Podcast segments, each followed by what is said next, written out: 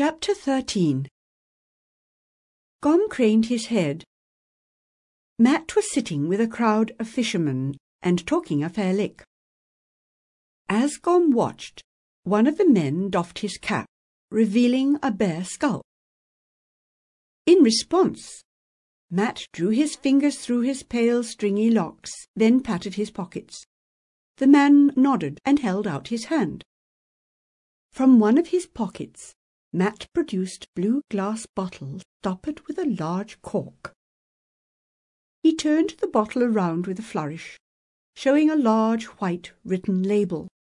Mat tapped the label, then pushed the bottle at the man. Gom's eyes widened. Mat could read and write? Well, well! Hadn't he believed in Mat all along, defended him to the folk of Braggett on the Edge? He nodded to himself in satisfaction.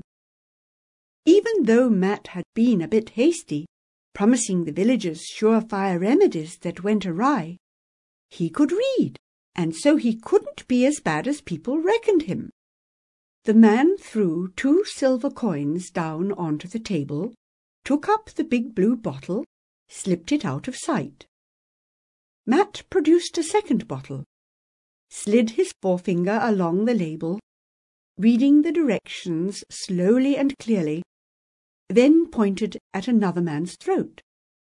The second man pushed a florin under Mat's nose, slipped the bottle into his pocket, and went out. See someone you know, Gom? Essie said. Gom, nodding, pointed. That lad over there, the tall thin one with the straight sandy hair, he's called Mat. I bumped into him up north bumped into was putting it mildly. In his dash to flee the angry Braggett mob, Mat had not gone flying, never stopping to help him up or even apologize. But then, Gom reminded himself, there'd been no time.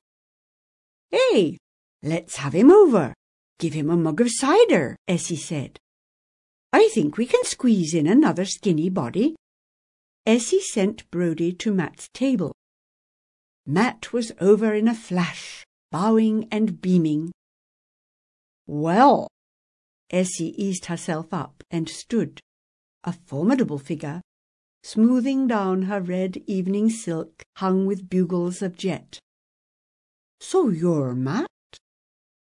Matamore Marplot is my full true name, dear lady, Mat said, then bowed again with great ceremony deeply from the waist. Indeed, Essie's voice lacked its usual warmth. Well, young man, any friend of Gom's is welcome here. Sit you down and make yourself easy for a bit. She beckoned Brodie over. Cider for Gom's guest. Matt perched, slid back, and crossed his long thin legs. I am indeed at your service, ma'am, he said. But Essie had gone. Not in the least put out, Mat turned to Gom, looking faintly puzzled.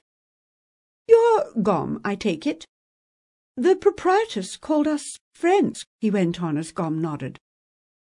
"While I do not deny it, indeed I do not," Mat held out his hand to receive the cider mug, "I can't quite truthfully recall—" Gom smiled.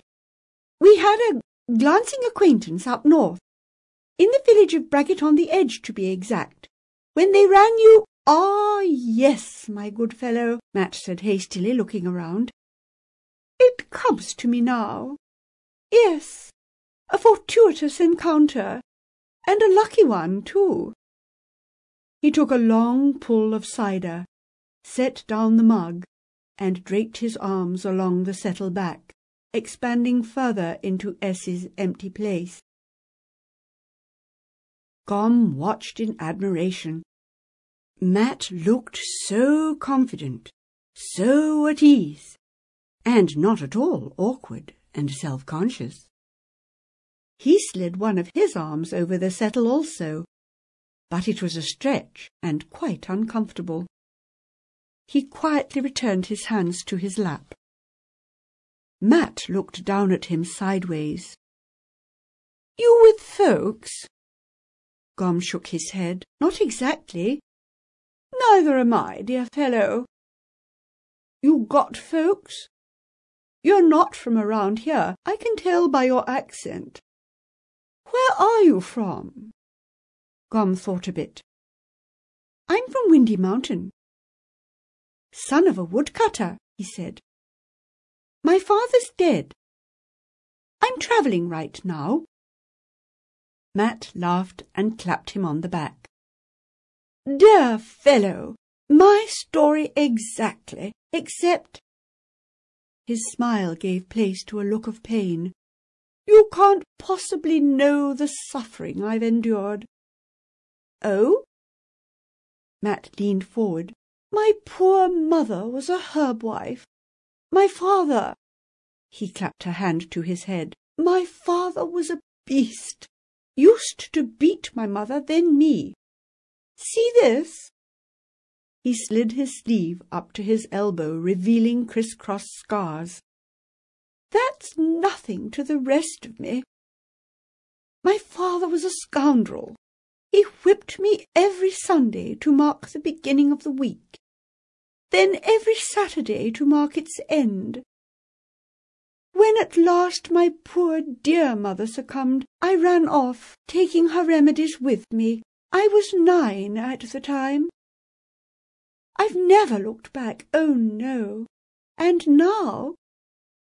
He leaned back again. I'm my own man. There's nothing like it, going around the countryside, doing good, dispensing healing and light for mere pennies. Being welcomed everywhere, no one breathing down your back, no more harsh words, no more whippings. But Gom said, recalling Matt's near flogging up in Braggett. Ah! Matt stretched his long legs out luxuriously.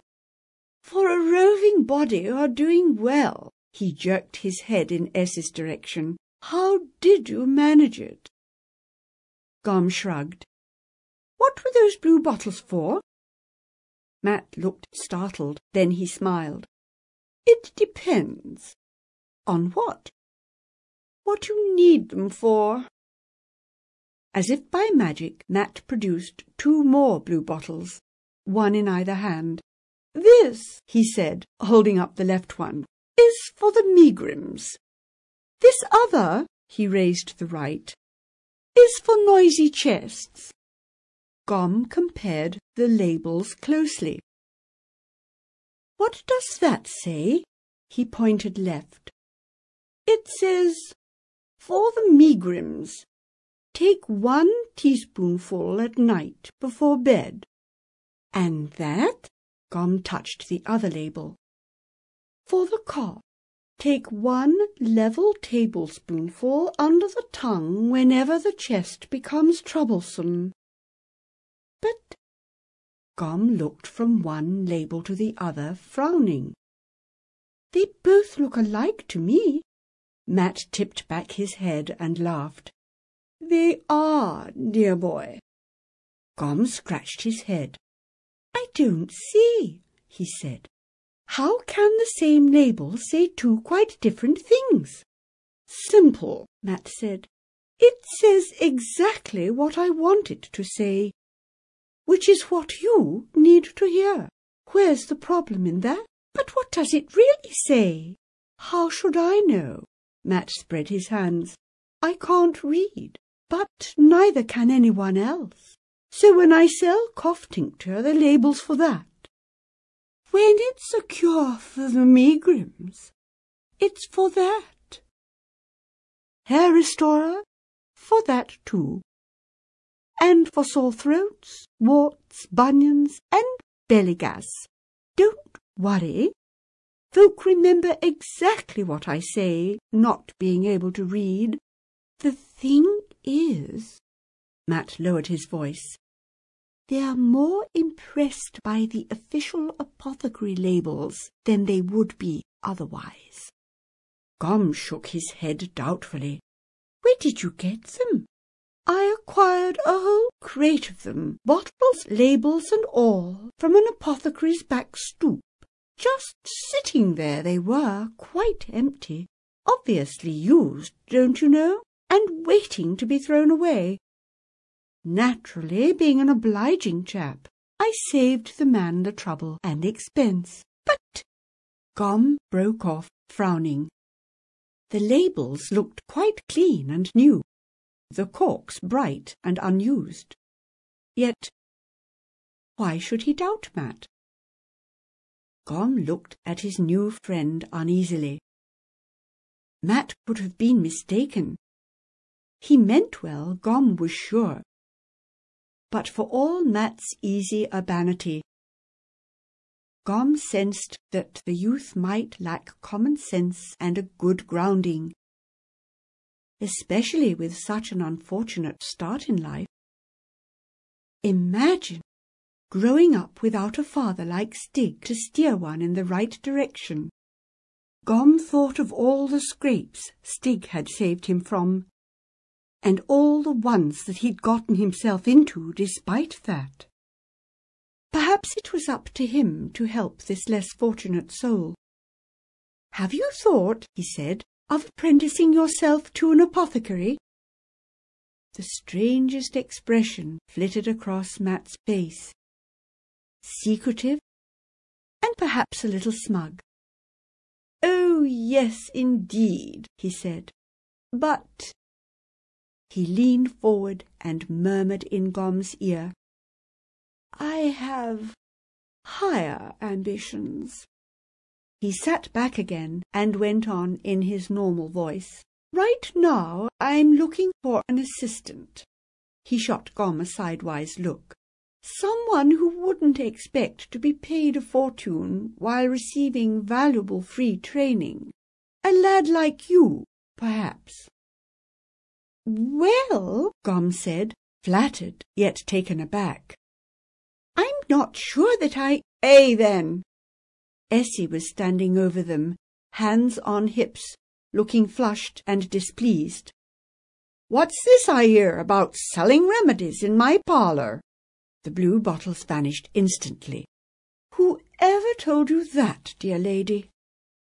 Matt's face curved into a wide and ingratiating smile. Them two fishermen out there did, she said, jabbing a finger toward the parlour door. There's quite an argument going on because they dropped the bottles in the hallway, and they don't know whose is which. If you don't get out there now and sort it out, I'll send for Leochta's men to do it for you. Matt sprang up. I'll fix it in a blink, he said. You're more than that, lad, Essie said. Everyone knows as I don't allow selling in my house. No exceptions, no favours. I've been burned too many times. Try it again, and you'll not be welcome no more. Matt bowed. My apologies, ma'am. I wasn't aware of your house customs. Thank you for the cider, and good night. He looked down at Gom with a rueful smile. It's not always easy working for other people's welfare, but yet I go on in my old mother's memory. My offer stands. Stall opens at nine sharp. Ma'am, Master Gom. Matt nodded to each and bolted for the door. Essie threw herself down beside Gom. I hope you're not upset, she said, but I've been hearing things about that young man that don't reflect to his credit. I'm not upset exactly, Essie. Gom sighed. But he's not as bad as folk paint him. He had an unfortunate start in life. And he's so quick, you see. That can be a drawback, for when your mind goes at such a clip, you don't always stop to think what's wise. Essie smiled.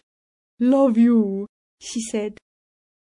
I know some other lad as hasn't got folks, but he doesn't go around cheating foolish people. As for the other, that young feller knows exactly what he's at. and he doesn't care about the rights and wrongs of it, while there's coins falling into his pocket. She swivelled to look him anxiously in the face. Master Gom, it's none of my affair. But I couldn't help overhear. If you're thinking to get involved with him, you'd best give it careful thought. Yawning, Gom stood up. Essie, thank you for the advice. I'll mind your words. And now I think I'll go to bed. What time do I start in the morning? Oh, Gom, dear, you don't have to work, you know. Ferdin hath back and... Gom's face darkened. Well, perhaps after Levenses, then give you time to go out and walk about a bit. Take a turn around the market-place. She shot him a glance. I hope you're not thinking to take up any secondary employment. No, Gom hedged, but I promised to visit Matt's store. Essie sighed. As I said, Gom dear, it's none of my business but I'd hate to see you get yourself into trouble on that one's account. Take care. I will, I will, Gom reassured her, and went upstairs. Before climbing into bed, Gom craned out of the window, gazing northward a last time. He looked down over the empty market-place. Was Talason here? Perhaps he'd come quietly tonight. Up the back stair. He climbed into bed and lay, staring up at the silvered ceiling. Waiting was difficult. The not knowing how or where or when. For Harga, for his master to arrive. Patience, he told himself. Harga will summon you, and Telesin will come. And if he doesn't, you know what to do. The next morning the Ceto stood in his darkened stall, chomping hay moodily.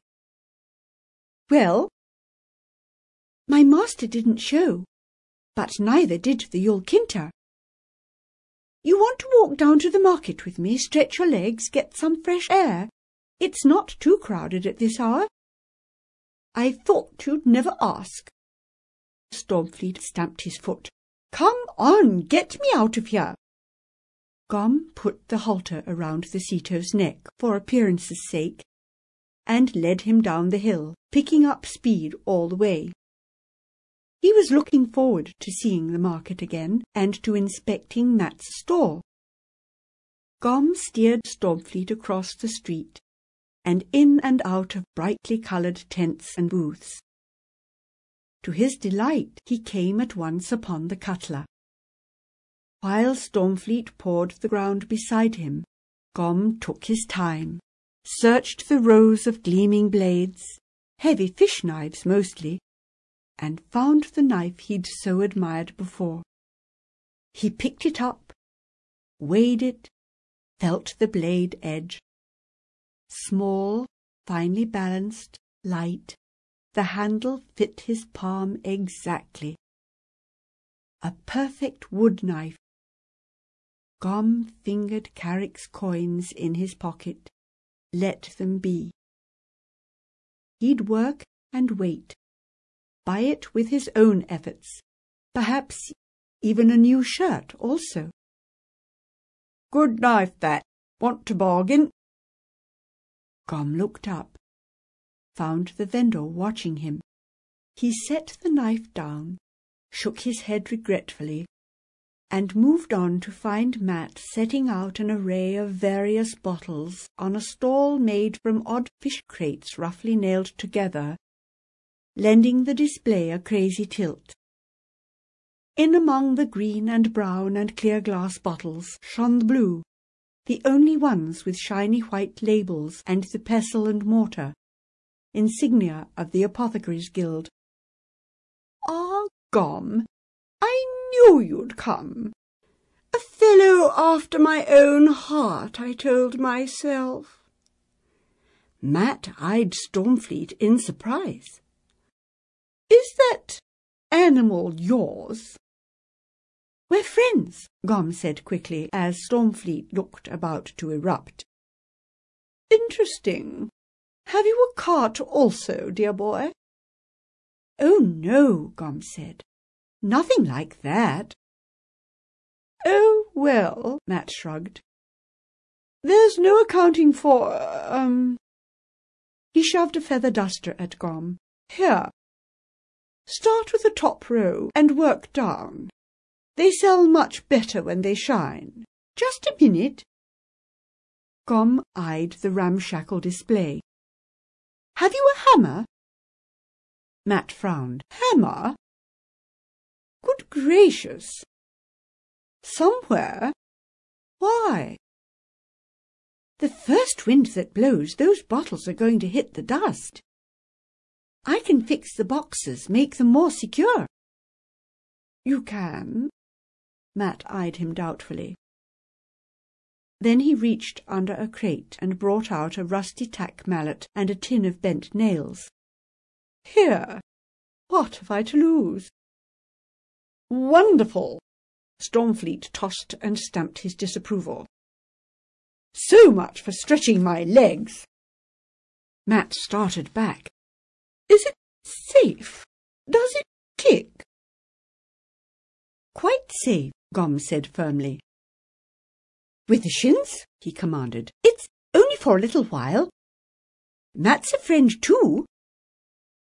Stormfleet disdained to answer, but Gom could see he was annoyed. Quickly, Gom removed the bottles, set them aside, and with great care prized the boxes apart. Then, as if by magic, he reassembled them in sturdy, level steps and set the bottles out again. Matt clapped his hands delightedly.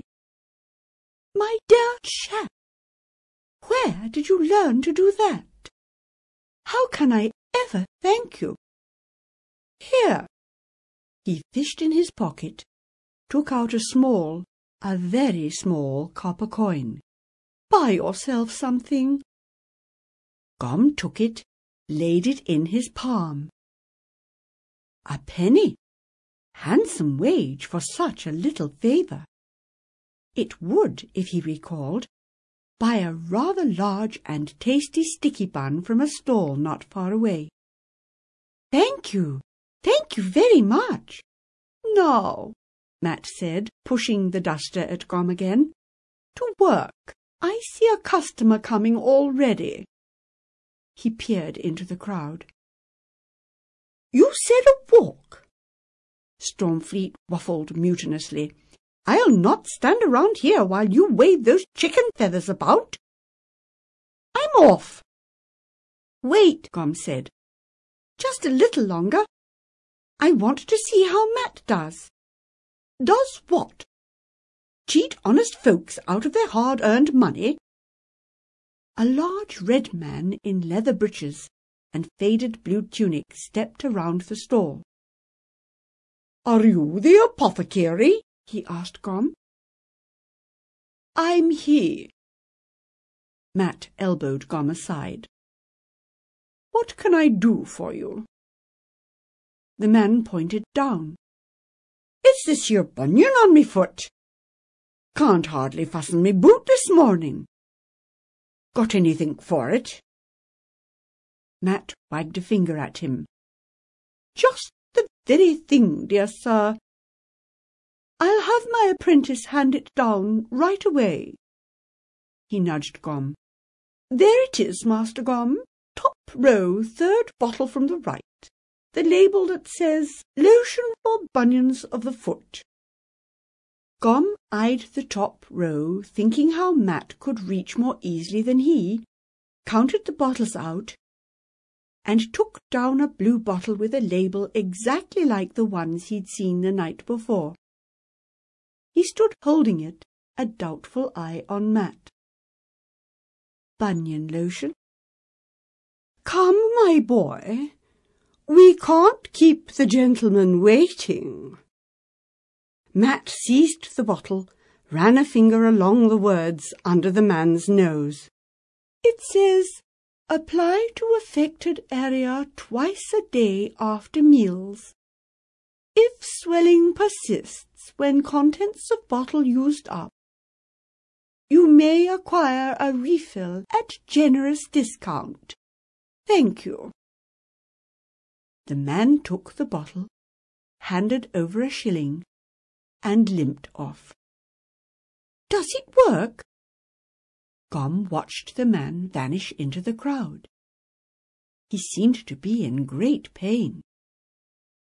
Matt looked huffy. I've sold forty bottles, and not one's come back, and for only a shilling each. The same would cost forty shillings apiece from an apothecary, I can tell you. Look, he said, I still like the way you work. You're handy with tools, and you seem trustworthy enough, so I'll repeat my offer. A job as my assistant for... A tall, burly man stepped up, dressed in fisherman's blue, and tapped Matt on the arm. You sold me one of them sneezing remedies last week. Matt leapt back. I did? What of it? He seemed to have forgotten Gom. In fact, his eyes went around him and Stormfleet, looking for gaps. The man thrust a hand deep in his pocket. Here! He brought out a small silver sixpence. Cleared up completely and never been back. He thrust the sixpence into Matt's lifeless hand and walked away. Oh, oh, my dear sir! Matt recovered at once. Thank you so much. Only too glad to oblige. He pocketed the silver coin, grinning. Well, now, as I was saying, never any complaints. Where was I? You were saying, Gom began, but just then a tall, thin man with a stoop and a pale, ascetic face popped out of nowhere, produced a scroll, broke the seal, and unfurled it, eyeing Matt over its top edge. You're Matamore Marplot, of, ah, no fixed abode? That's my brother, Matt said quickly. A twin, what can I do for you? I think you know that, the man said. For I seem to remember reading you this same notice on this very same spot only last year. However, he cleared his throat.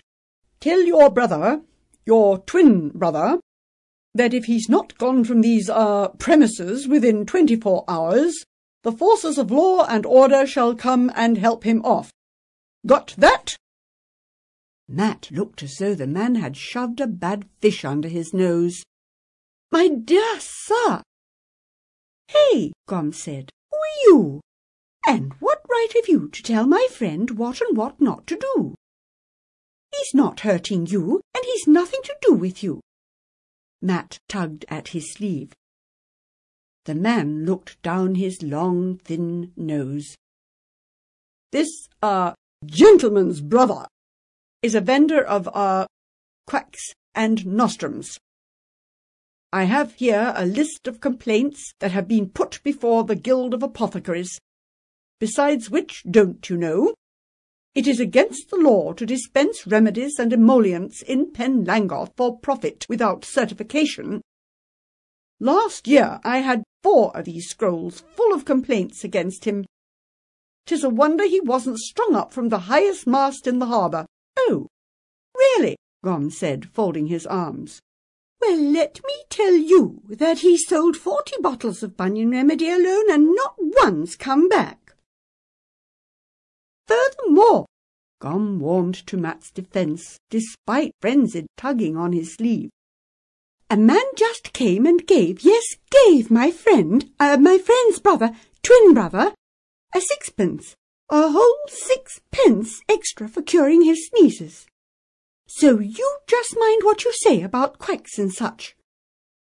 The man stared, speechless for a moment. Then he rolled up the scroll and, leaning down, put his face close to Gom's. You're new around here, yes? Well, he went on, as Gom only continued to glare, I dare say you've never heard of honey thumbs, have you? Honey thumbs? Pacifiers, young fellow, as with the honey a mother sticks on her baby's thumb to stop it squalling. He shot Matt a contemptuous glance. The poor fool who just now parted with sixpence more than he should have, he cured himself. The man tapped the side of his head. A glass of lake water would have done just as well, which is probably what he bought. He turned to Matt. Twenty-four hours, tell your brother. After that, the law will be around to help him off. The man rolled up the scroll and walked away. Well, Gom exploded. Of all the rudeness! Why didn't you? Matt cut in. That's all right, dear chap. All I do is pick up my display and move to the other end of the market. For as long as I'm here, I'll pay you a shilling a week. A fair sum, as you'll find out if you ask around. The only thing is, you might turn up one morning and find me gone. Gone as in Braggett? Gom looked to where the tall, thin man had disappeared. Good gracious, no. Matt flapped a disparaging hand in that direction. Don't pay him any mind.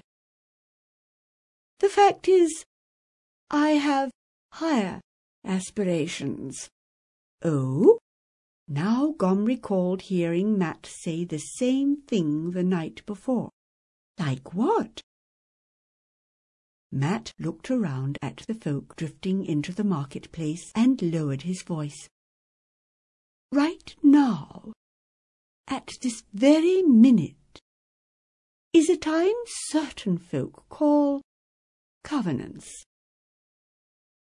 You wouldn't guess it, but not far from here, in a very secret place, certain people are gathered to make great decisions and to take smart and able young bodies in order to teach them, oh, all kinds of secret things.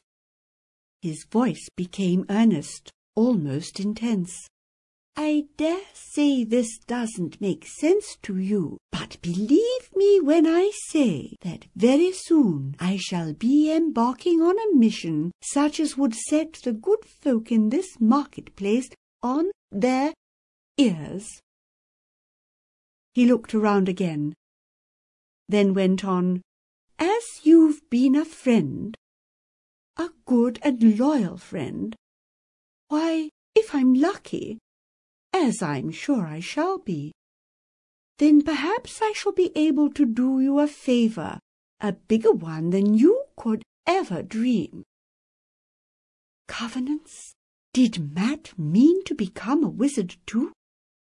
Yes, and to help him also, if possible. Now there was a friend for you. Why, he cried, are you going to be a Stormfleet who'd stood listening all this while, reared up now, neighing loudly. Are you mad? Hold your tongue! Matt backed into his display, rattling his bottles. That beast! Dear boy! He's quite wild! I must insist! Gom didn't hear the rest, for at that minute Essie burst through the crowd her chest heaving as she strove for breath. Gom looked at her in surprise. Her ample presence seemed shrunken out in the open market, and not nearly so overwhelming as in her own domain. Matt's jaw dropped in consternation, but she gave him not so much as a glance. Master Gom! She took Gom's arm and pulled him away, in the opposite direction from the inn, some distance from Mat's stand. Gom let himself be drawn, Stormfleet clopping behind, until she stopped and spread her hand on her heaving chest. I ran the moment I saw them. She glanced back through the crowds toward the inn street. You'll kinter? Gom's flesh pricked. Essie nodded vigorously. Four! And Leachtor's soldiers with them. We've got to get you away, and quick!